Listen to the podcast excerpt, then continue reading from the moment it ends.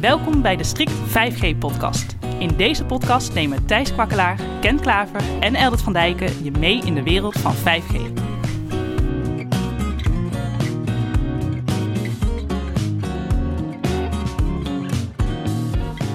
Dit is de Strict 5G-podcast. Ik ben Thijs. Ik ben Eldert. Ik ben Ken. Voor het succes van 5G zijn naast de mogelijkheden die het biedt op gebied van bandbreedte en snelheid ook van belang dat het voor een competitieve prijs wordt aangeboden. Een technologie die hierin goed kan bijdragen is Free Space Optics. Mij zei die hele techniek mij heel erg weinig toen ik dat voor het eerst hoorde. Dus we nemen jullie ook vandaag mee in de basis hiervan en wat het voor 5G gaat bieden. De afkorting die we heel veel gaan gebruiken vandaag is FSO. Maar wat is dat nou eigenlijk, FSO Free Space Optics? Nou, FSO begon vroeger bij de FSO Polonaise. Dat waren van die uh, redelijk uh, lage technologieauto's uit het Oostblok. Hè. Dus de, de FSO, zeggen we voor de mensen met grijs haar... die kennen die misschien nog wel als een oud barrel uh, waar je ook mee kon rijden. Ik had een collega die zo'n ding had. Dat was een drama. Maar FSO in dit geval is inderdaad Free Space Optics. En eigenlijk is dat je zegt, van, nou, de lucht is vrij. Laat ik dat gebruiken om datacommunicatie te doen. Dus vandaar ook de term free. En dat is ook het leuke van deze technologie. Je gaat datacommunicatie doen met behulp van licht. En dat stuur je door de lucht. En in principe heb je van niemand last. En niemand heeft last van jou. En dat geeft hele leuke uitdagingen. Is heel in het uh, kort en simpel. In een glasvezelkabel heb je een soort afgesloten omgeving waarin je licht er doorheen stuurt om je data als ene en nullen uh, door te sturen. En met Free Space Optics heb je geen glasvezel, maar gebruik je de lucht en stuur je daar lichtsignaal doorheen. Ja, en uh, bedrijven die er ook aan het ontwikkelen zijn, gebruiken soms ook dezelfde spullenboel als die je gebruikt om de glasvezel aan te sturen. Dus wat je normaal gesproken gebruikt in een netwerk, als je een glasvezel aanstuurt, heb je daar een, een SFP voor. Hè? Zo'n kleine module die je in een switch of in een router prikt, waar je de glasvezel in stopt. En in die module zit zeg maar een LED of een laser om het licht op de glasvezel te zetten. En stel nou eens dat je zo'n SFP gewoon in de lucht zou gebruiken, dus zonder dat je de glasvezel erin prikt. En je bent in staat om twee SFP's heel nauwkeurig op elkaar te richten. Dan is dat zeg maar al een, een Free Space Optics toepassing. Het is eigenlijk vergelijkbaar met een, een afstandsbediening voor je televisie. Het is een hele rudimentaire vorm. Maar eigenlijk gebruik je ook infraroodlicht om iets mee te besturen. Weliswaar voor besturing, maar het is ook datacommunicatie via de ja, lucht. Absoluut. Het is natuurlijk een hele eenvoudige toepassing. Maar ter vergelijking, ja, weet je, ook dat werkt alleen maar als je direct zicht hebt tussen zender en ontvanger. Ja. Dus als er een obstakel tussen staat, zoals een muur of een mens, dan werkt het vaak niet goed. Ik heb thuis uh, soms dat het gordijn ervoor hangt voor mijn ontvangertje van de tv. Ja, dan doet hij het niet. Nee, ja, dat, dat klopt. Dan, uh, het, het is echt een lichtbron uh, die je dus ergens naartoe moet sturen. Dus het is ook iets wat niet door een gebouw gaat of de gebouw om de hoek kan volgen. Dus waar je met radiogolven nog redelijk makkelijk om de hoek komt of ergens doorheen kan dringen, is dat met Free Space Optics uh, uitgesloten. En als we dan kijken naar FSO en 5G, wat, wat heeft dat elkaar dan te bieden? Nou, waar heel veel operators naar op zoek zijn, is de datacommunicatie naar hun zendmasten goed te regelen.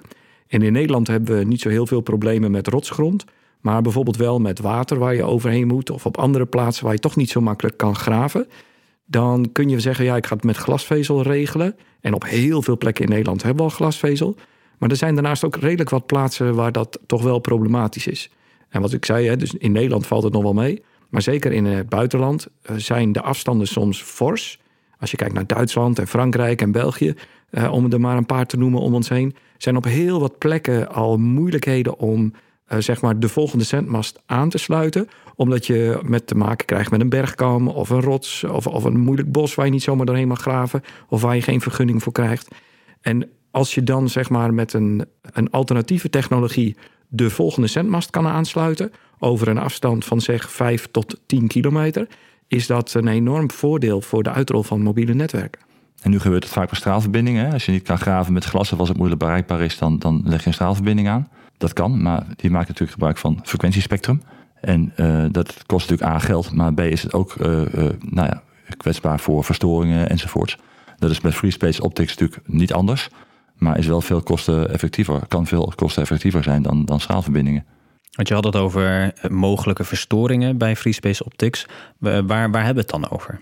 Ja, voornamelijk uh, atmosferische omstandigheden, zoals mist. Heel gevoelig voor, voor mist. En wat je ook wel ziet is ja, een soort van dispersie in de lucht door verschillende temperatuurlagen en zo, dat het signaal daardoor verzwakt. En maar mist is eigenlijk wel een van de grootste boosdoeners. Ja, wolken, maar goed, meestal zet je zoiets niet in de wolken neer. Ja. Uh, maar dat is eigenlijk wel een, een grote. Ja, het is gewoon waar je licht belemmerd wordt, waar je zicht belemmerd wordt, heeft ook infrarood licht van lasers heeft daar last van. En hoe, passen ze, hoe lossen ze dat dan op? Ja, door een aantal methodes. In ieder geval voldoende zendvermogen van aan je, aan je eh, zendkant, aan je laserkant. Maar ook een hele gevoelige ontvanger. En ook door bepaalde modulatietechnieken toe te passen, waardoor eventuele verstoringen zeg maar, kunnen worden gecorrigeerd.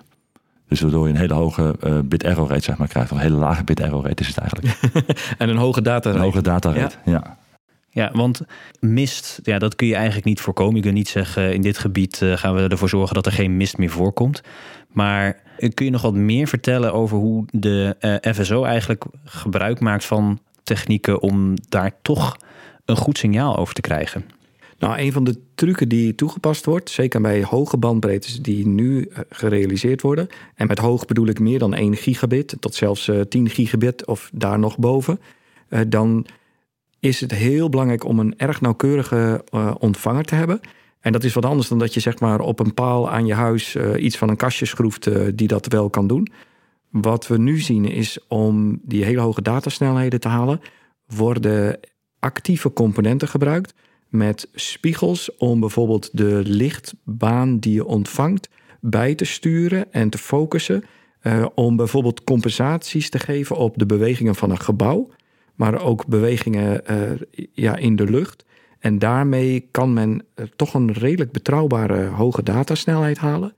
En sowieso op het moment dat je zegt, ja, ik heb een stuk lagere signaalsterkte wat binnenkomt, omdat het door mist, hè, wat Ken net noemde al, door mist veel wordt tegengehouden. Dat je zeg maar genoeg marge houdt in je verbinding om ook tegen flinke uh, verminderingen van je signaal, lichtsterkte, toch het signaal te kunnen blijven ontvangen. En dat is zeg maar de truc die uh, steeds vaker wordt toegepast. Zorgen dat je genoeg ruimte houdt om een dikke regenbui of een flinke mistvlaag uh, tegen te gaan. Maar het is niet zo dat je zeg maar met een Free Space Optics, omdat het licht is, dat je 100% betrouwbaarheid haalt. En dat is ook niet wat men belooft. En dat is ook bij het radioverbindingen het geval. Nu worden zendmasten heel vaak met radioverbindingen aangesloten als je geen glasvezel wil gebruiken. En dan zie je bij die radioverbindingen dat dat ook afhankelijk kan zijn. Uh, dat als je een keer een flinke mistbui uh, hebt of een uh, regenbui. Ja, regen en hagel, hè? Heel ja, en ook, ook sneeuw bijvoorbeeld. Dan hebben we dat in Nederland niet zo vaak gezien. Maar in, in het Scandinavische land is dat echt wel een issue. Dus ook dat kan een flinke impact hebben op de verbindingen. Dat is zowel bij radio als bij FSO het geval. Dus dat, dat, dat is wel iets waar je mee rekening moet houden. Alleen als je het vergelijkt met bijvoorbeeld een glasvezelverbinding. één ding kun je zeker weten van de glasvezelverbindingen in Nederland. Die worden af en toe door een graafactie of een andere uh, beweging geraakt. En je ziet ook dat een, een enkelvoudige glasvezelverbinding naar een bepaald bedrijfspand bijvoorbeeld, heeft ook maar een beperkte uh, garantie van beschikbaarheid. En die is ook absoluut niet 100%. En we hebben het nu vooral over een soort ja, bewegende of in de lucht zwevende uh, obstakels uh, waar rekening mee gehouden wordt. Stel zo'n straalverbinding ligt, of eigenlijk zo'n lichtverbinding, ligt over een snelweg heen. Hoe kan, kan, zo'n, kan de FSO daar ook mee omgaan met vaste objecten die de lichtstraal onderbreken? Ja, zeker. Een van de dingen waar ik weet dat in ieder geval een Nederland Nederlands bedrijf druk mee bezig is, is dat sowieso de afgestraald vermogen uh, mag nooit hoger zijn dan een klasse 1 laser. Zeg maar uit dezelfde categorie als je, of zelfs nog minder dan wat in je CD-speler of DVD-speler vroeger, misschien moet ik zeggen, vroeger zat. Dus je moest nooit je CD-speler vroeger openen en dan de laser aanzetten en erin kijken, want daar kon je je oog mee beschadigen. Maar zoiets als bijvoorbeeld een laser pointer, die ook gebruikt wordt bij presentaties, daar hoor je niet langdurig in iemands oog te schijnen. Maar dat je het wel doet, is geen uh, permanente beschadiging. Dus het is niet dat je daardoor een stuk van je zicht verliest. En FreeSpace Optics maakt in principe van dezelfde klasse lasers gebruik. Dus het is niet gevaarlijk voor mens of dier. En daarnaast wat ze in de besturing van die lichtstraal hebben, dat op het moment dat ze meten dat er bijvoorbeeld een vogel doorheen vliegt, wordt acuut die uh, straal binnen millisecondes al gestopt. Dus er zit ook nog eens een keer een veiligheidsmechanisme in. Dus stel dat jij met je uh, duffe kop voor zo'n lichtstraal gaat kijken van nou, doet hij het? Dan, dan schakelt het apparaat zich meteen uit. Om maar te voorkomen dat, ondanks het feit dat het op een hele lage lichtsterkte is, dat je toch nog een gevaar geeft voor mens of dier. Je mag dus niet een hele krachtige uh, 10 watt laser of zo neerzetten, zeg maar. Nee, nee, waar je gaatje mee kan branden. Nee, absoluut niet. Nee, nee. Maar is het echt, want die dingen zou je, je zou toch zeggen, die dingen staan niet op plekken waar normaal mensen komen. Op het dak van een gebouw, want je wil uh, een gebouw ontsluiten of je wil een mast ontsluiten, zal ik maar ja. zeggen. Dat zijn geen plekken waar normaal mensen komen. En als je een grotere afstand wil overbruggen, zou je zeggen, hangt er lekker een 1 of 10 watt laser in. Dan heb je in ieder geval een lekker stevig signaal. Nou, misschien wel aardig om in de show notes uh, nog eentje toe uh, of mee te nemen. Er is ook een organisatie geweest, en als ik me niet vergis, in Azië hebben ze dat ook over echt extreem grote afstanden gelukt. Hè? Dus waar we tot nu toe van hebben, is, is zeg maar 5 tot 10 kilometer. Dat is al een behoorlijke uitdaging. Dit was het tienvoudige, 113 ja, kilometer in exact. de test. En uh, dat halen ze door hele krachtige lasers te gebruiken, die echt niet voldoen aan de klasse 1 uh, nee, bescherming. Nee. Uh, dus dat is echt iets waar je niet in moet kijken, want dan, dan branden ze ergens een gaatje in. maar daarmee kun je hele extreme afstanden behalen. En dat is ook eerder de toepassing voor, zeg maar, in de ruimte waar over het algemeen geen vogels of mensen zijn die je daarmee zou kunnen beschadigen. Ja, dus daarmee zou je bijvoorbeeld eh, de, de satelliet aanstralen die weer zorgt voor de volgende verbinding naar je mast die in een gebied staat die slecht bereikbaar is. Zoals we ook hebben verteld in de aflevering 5G en satellieten. Ja, maar daar zit ook wel een ander aspect aan. vaak worden die satellieten uh, naar het grondstation gekoppeld. En dat doen ze heel veel met radioverbindingen. Maar TNO is nu bijvoorbeeld bezig om voor een Europese satelliet dat ook te gaan doen met behulp van FSO. Dus dat je een satellietverbinding maakt met behulp van laserstraal. En dat zou ook wel een uitkomst kunnen zijn. Dus dan is het uh, nog niet direct naar een 5G-toestel, maar naar bijvoorbeeld een satelliet die onderdeel is van die 5G-verbinding, dat je dat met Free Space Optics doet. Ja, ja want Free Space Optics inherent niet iets wat je op je eigen toestel ontvangt. Uh, want dan zou je met je toestel ergens ja. de lichtstraal moeten zien op te vangen. Maar het is echt voor de verbindingmakende uh, onderdelen, dus de mast. Ja, of tussen satellieten onderling. En dat gebeurt bij Starlink onder andere. Ja. Die hebben intersatellietverkeer voor synchronisatie en dataoverdracht en handover. Daar gebruiken ze uh, laserverbindingen.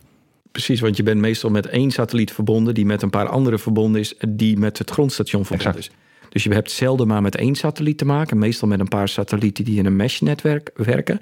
En dat is inderdaad ook allemaal vries. En die mesh is met, met FSO ingericht. En dan die satellieten zitten een duizend kilometer of meer uit elkaar. En dat is in de ruimte uh, niet een probleem om dat met laag vermogen lasers te doen omdat de afstanden uh, ja, eigenlijk niet beïnvloed worden door uh, licht. Er is geen lucht. En ook geen mist over het algemeen. Dus dat, dat is allemaal veel makkelijker te realiseren. Ja, is deze technologie dan nou ook iets wat in Nederland uh, ons voordeel gaat bieden?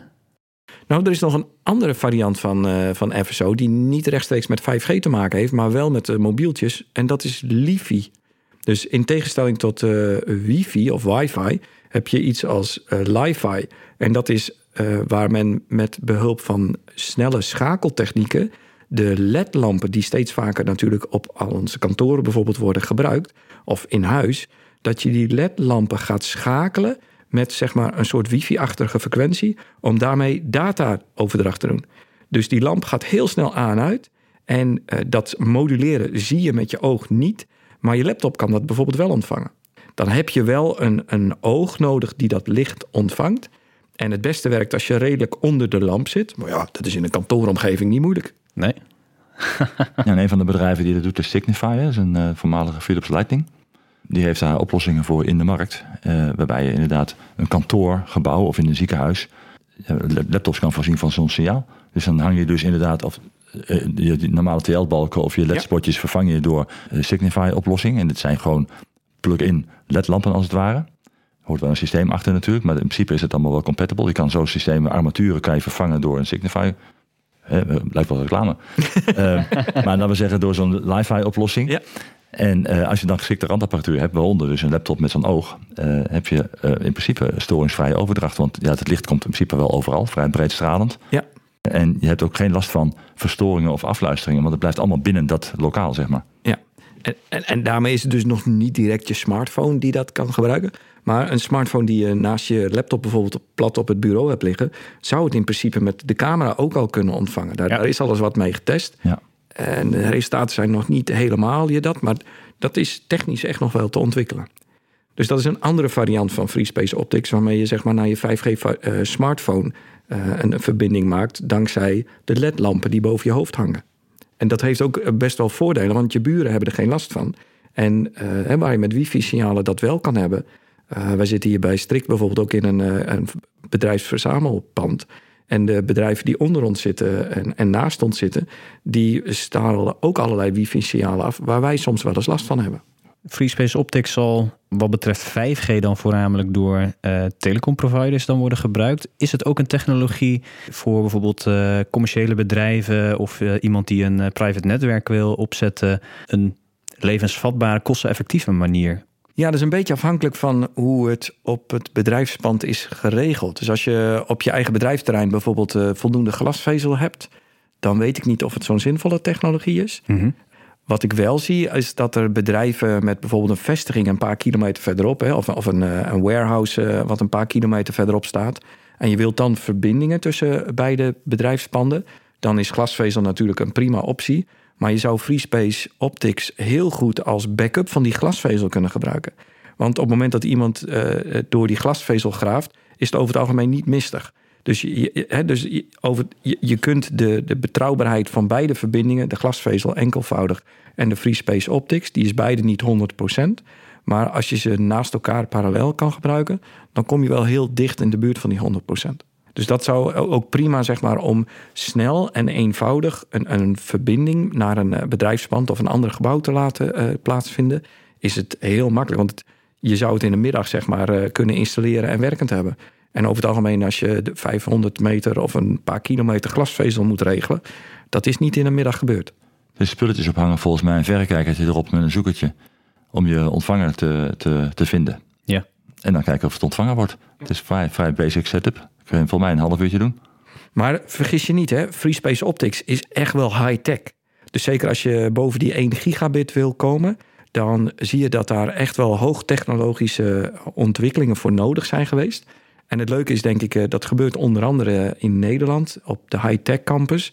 Waar in de omgeving natuurlijk eh, bedrijven als een Philips en een NXP en een ASML zitten. Die heel veel met eh, high-tech elektronica bezig zijn. Maar ook besturing, dus echt mechanische besturing van spiegels. Iets waar ASML hun, ja, hun brood mee heeft verdiend. Om- omdat die allerlei lichtbronnen besturen met spiegels. Zodat je chips gaat belichten. En in die hele constellatie zie je dat daar een hele internationaal eh, groep aan het werk bijvoorbeeld is. Om FreeSpace Optics naar een nieuw niveau te helpen. En het bedrijf eh, AirSession, waar ik het over heb, die eh, geven zelf aan van ja, het kan alleen hier in Eindhoven, dankzij het feit dat er zoveel kennis in de omgeving zit, eh, die allemaal met die technologie bezig zijn. Op het moment dat je dat zeg maar in een ander land zou willen beginnen, ja, is dat eigenlijk kansloos. Want je hebt of niet de kennis van de optisch, of niet de kennis van de elektronica, of niet de softwarekennis om het allemaal, ook wel met een soort AI-besturing, heel goed te laten werken. Nee, die fijnmechanica die nodig is voor de besturing van Ja. je spiegels en dergelijke. Super precies. Ja. Dus dat is wel. eh, ik mocht een keer bij Air Session langskomen. in het kader van een artikel wat ik daarover heb geschreven. En eh, wat je ziet wat daar gebeurt, dat is echt wel eh, het neusje van de zalm. Eh, we hebben het gehad over dat de kostenaspect ten opzichte van glasvezel in sommige gevallen eh, zeer positief is voor FSO. En in eh, andere gevallen ga je uiteraard voor glasvezel. Straalverbindingen hebben we ook het eventjes over gehad. Maar we hebben het nog niet even tegen elkaar, eh, tegenover elkaar gezet. Ken, kun jij wat vertellen over de, de, wellicht het kostenaspect, maar ook de zaken die erbij komen kijken als je het hebt over FSO versus straalverbinding? Ja, nou, FSO is zoals gezegd een licentievrije eh, eh, toepassing. Hè. Je hebt dus geen vergunning nodig van de overheid, want er is geen radiospectrum eh, voor benodigd. Ehm daartegen hebben straalverbindingen natuurlijk wel een, een vergunning nodig. Ik weet niet exact, het hangt een beetje af van de bandbreedte en de toepassing, wat, wat de kosten daarvoor zijn. Maar dat zijn kosten die ieder jaar terugkomen. De, de investeringskosten die zullen ook een beetje afhankelijk van de omvang natuurlijk. Ja, ik denk vergelijkbaar zijn. Ja, dat loopt ja, orde grote uh, 10, 20k voor een set, hè, ontvanger, zender, et cetera. Maar er komt natuurlijk alle apparatuur bij om het aan te sluiten op je backhaul of je toepassing, zeg maar. Maar de straalverbinding zet zelf, hè, dus de zender en de ontvanger, schotel, dat soort zaken. Ik denk, het, hè, als je dat vergelijkt met een FSO-oplossing, dat die kosten vergelijkbaar zullen zijn. Nu nog. Maar goed, uh, FSO-toepassingen zijn nog redelijk dun gezaaid. Zeker uh, nou ja, voor, voor, voor 5G en andere backhaul dingen en zo wordt het eigenlijk nog niet toegepast. Maar als er een grotere vlucht gaat nemen, dan zal die markt natuurlijk ook uh, gaan groeien. En zullen die kosten natuurlijk ook gaan dalen. Ja, want zijn er, uh, Eldert, al grote partijen die op dit moment hier heel veel brood in zien en er ook echt mee bezig zijn? Nou, Transcelestial is een bedrijf vanuit Singapore die een, een product op de markt heeft gebracht, die nu met de eerste implementaties bezig zijn. Ik heb hun nog nergens in Europa gezien. Dus die, uh, die zijn nog echt wel volop aan het starten. Hè. Dus het is ook best wel voor die hoge datasnelheden een nieuwe technologie. Maar een bedrijf als Cablefree, die ook in de private 4G en 5G-netwerken een grote leverancier is voor zeg maar de wat, uh, nou ja, de wat, wat eenvoudiger uitvoering van netwerken. Die hebben al heel wat jaren ook een FreeSpace Optics uh, kast te koop. Alleen ik heb daar niet zo heel veel ontwikkeling van gezien de laatste paar jaar. Dus het is zeker waar zij het ook voor toepassen, is zeg maar een gebouw over een afstand van een paar kilometer met, met een behoorlijke datasnelheid aan te sluiten. Maar zeker nog niet gigabits. Dus dat, dat zit zeg maar een beetje aan de onderkant van de markt. En er, er zijn uh, ook ja, wat grotere bedrijven mee bezig geweest. Hè. We, we weten van Google die met hun uh, project Loon daar lange tijd mee bezig zijn geweest. Om zeg maar ballonnen in de lucht te hangen om daar internet mee te verzorgen. Daar hadden ze ook een FSO-ontwikkeling voor gedaan om die ballonnen zeg maar vanuit de grond aan te sturen. En de technologie daarvan hebben ze nu bijvoorbeeld ook gebruikt om in Afrika een uh, grote rivier te overbruggen en twee uh, delen van het land aan elkaar te koppelen. dus ja, dat is wel heel snugger om dat soort toepassingen te gebruiken.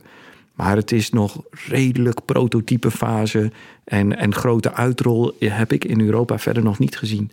Dat zie je ook wel bij, bij die nieuwe bedrijven die daarmee bezig zijn. Is dat operators ook op de stoep staan om uh, op de hoogte te blijven. En ook de operators al de ambitie hebben uitgesproken om uh, honderden of duizenden linken af te nemen. Dus je kunt ook niet zeggen van nou, ik heb een prototype gebouwd. dus ik ga volgende week de eerste tien in elkaar solderen. Nee, dat, dat moet echt grootschalig. Dat moet echt He, daar zit de uitdaging. Dat moet echt nog wel uh, geïndustrialiseerd worden. En men verwacht ook daarmee, als je dat voor elkaar kan boksen en goedkopere componenten gebruiken, dus geen high-tech spiegel uh, die uh, bijvoorbeeld bij een Philips of een ASML wordt toegepast, maar meer een huistuin- en keukenachtige spulletjes kan gebruiken, dat ook de kosten voor het product substantieel lager zullen worden. Maar dat is echt wel iets voor de komende jaren nog. Dus FSO is echt nog wel innovatief en high-tech op dit moment voor de hoge datasnelheden zoals je die voor 5G nodig bent. Want ik uh, voel hier een opening als je lagere snelheden uh, wil. Nou, dan, dan, dan, kun je zeg maar uh, interessante dingen doen. En een heel wat jaren terug, en dan praat ik al over 20 jaar terug, was er ook al een, een complete zelfbouwkit te maken. Met zeg maar rond de 100 euro aan componenten. Met een lasertje en een ontvangerdiode. en een regenpijp eromheen maken. Zorg dat je een ethernetkabeltje draagsloot had. En daarmee kon je al FreeSpace Optics doen. Dat is in Hongarije ontwikkeld. En er zijn uh, ook een paar honderd linken door zelfbouwers gemaakt en ook succesvol toegepast. Maar ja, de datasnelheid van toen, 20 jaar geleden, was 10 megabit. Ja. Wat toen al perfect was om zeg maar, op afstand gebruikers aan te sluiten. Omdat de DSL-snelheid van toen echt niet boven de 10 megabit uitkwam. Dus dat was een hele mooie uh, technologie.